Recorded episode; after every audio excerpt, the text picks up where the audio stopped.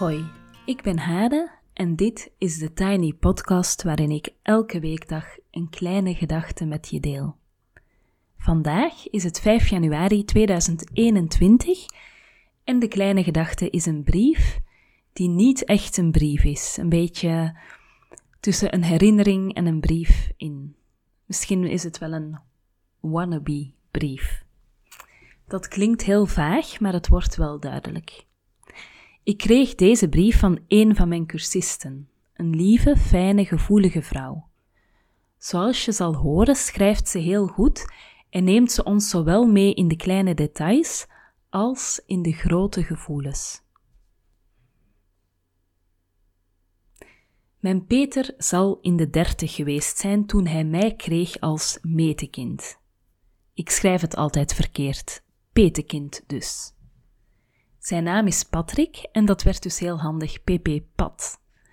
Hij tekende het kindje voor op mijn geboortekaartje en signeerde het met Donkey, een knipoog naar onze gedeelde achternaam. Ik herinner me de feestdagen als kind waar hij altijd prominent aanwezig was. Een van die herinneringen is bij hem thuis. Ik herinner me niet meer of hij zelf kookte en of het eten lekker was, maar ik herinner me zeer goed zijn versieringen. Hij gaf de helft van zijn eetkamer op aan grote tafel, gigantisch in mijn herinnering, en daarop een miniatuurlandschap, winters, met diertjes en mensen en lichtjes, veel lichtjes. Ik weet niet meer zeker of er dingen bewogen, een treintje, ik denk het niet, maar ik herinner me vooral de lichtjes en het golvende landschap die bergen moesten voorstellen. Waarschijnlijk stond er ook een hutje met de ezel, de os, Maria, Jozef en Jezus, maar dat herinner ik me ook niet meer. Een van de zaken die me sterk is bijgebleven van die eindejaarsvieringen bij hem thuis is dit. Ik ben nog klein. Ik denk maximum vier of vijf jaar of zelfs nog kleiner. Ik zit op zijn schoot, met mijn rug tegen zijn warme buik, mijn benen opgetrokken. Ik ben veilig bij hem, warm. Vooral de warmte voel ik nog zo. Ik had een roze jurkje aan dat mijn moeder gemaakt had en ik had een draagtasje waarin ik mijn schatten bewaarde. Geen idee wat daar allemaal juist in zat, maar ik gok op steentjes, schelpjes en misschien enkele geldmuntjes. Het tasje was ook roze, van de kleine zeemermin, die Disney-film waar ik zo een fan van was.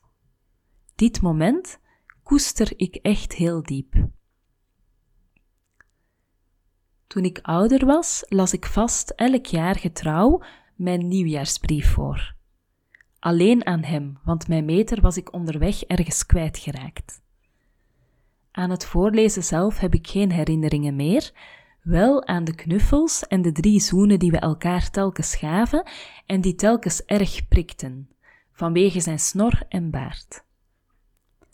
De geur van zijn ouderlijk huis en hoe dat eruit zag, kan ik nog zo oproepen. Zijn geur ook. Hij rookte af en toe en die geur hing ook wel altijd ergens in het rond. Ik mocht vaak blijven slapen, wat ik heerlijk vond en ontzettend mis. Ik denk dat ik 15 of 16 zal geweest zijn toen ik hem voor het laatst zag. Spanningen tussen hem en mijn moeder liepen op, waardoor het contact steeds stroever liep. Uit de misplaatste, maar toen begrijpelijke loyaliteit naar mijn moeder toe, begon ik het contact ook te mijden. Het viel langzaam stil, ook van zijn kant, tot helemaal niks meer. Hij en mijn vader hadden af en toe nog contact, totdat ook stil viel.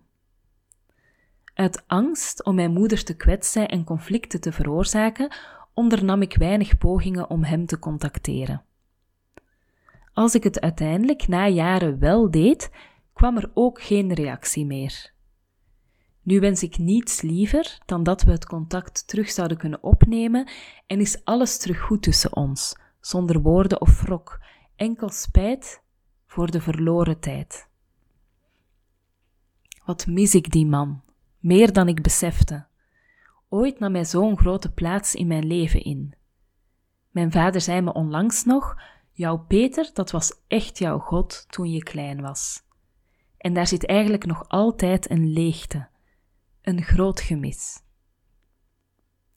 Mocht ik hem een nieuwjaarsbrief schrijven, zou ik zeggen dat ik hem graag terug een warme plek in mijn leven aanbied.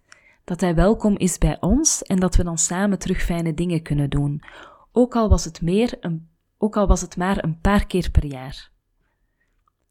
Dit is een van mijn grootste nieuwjaarswensen: het contact herstellen en die leegte vullen met die lieve, lieve man die mijn Peter is. Tot daar de brief die niet echt een brief is, de wannabe-brief.